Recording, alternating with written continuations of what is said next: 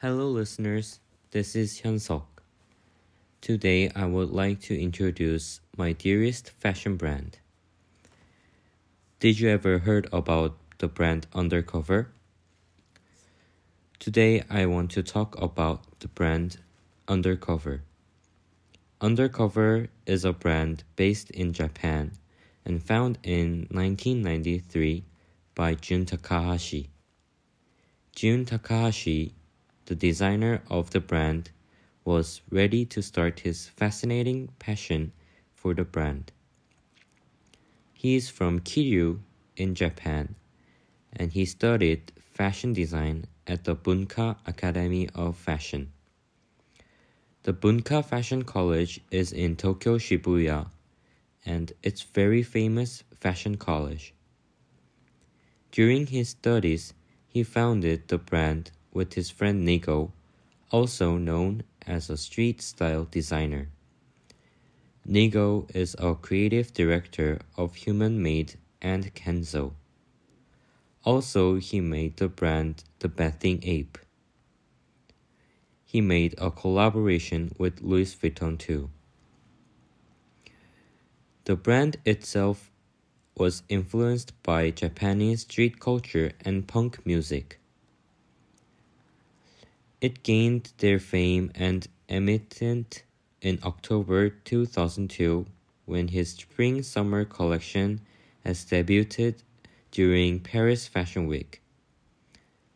By 2003, Takahashi got an award by the Japanese famous daily newspaper. His followers has noticed his unique way of expressing his style using Japanese manga art and abstruse use of fabric. There is a fun story about his collection. In his recent collection, he used real butterfly. Lots of people were disappointed about using real alive butterflies in his collection.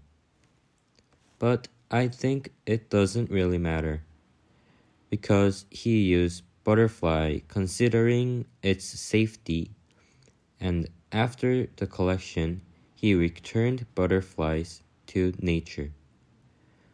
However, Jun Takahashi apologized about using real living creature in his collection and promised to never use it again. The reason I adore Undercover is their brand's name catches my sight, and the clothing itself bring me odd and funny ambience. Lots of undercover clothes have unique pattern, so when we wear the undercover brand's clothes, I look more special and the wardrobe become more special too. I hope my listeners feel attractiveness to my favorite fashion brand Undercover. Thank you for listening my podcast and uh, next time is my last podcast so it will be a little different and it was so fun to make podcast. Thank you.